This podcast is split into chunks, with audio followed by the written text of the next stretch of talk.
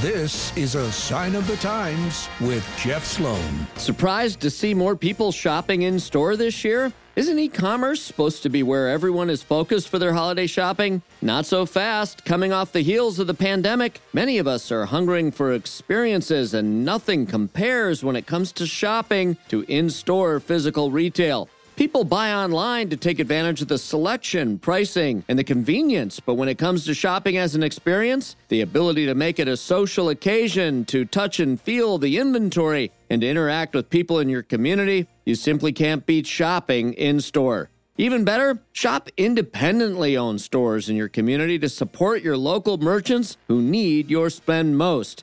I'm Jeff Sloan, enjoying shopping as an experience rather than a box to check on your gift list? You bet, and that is a sign of the times.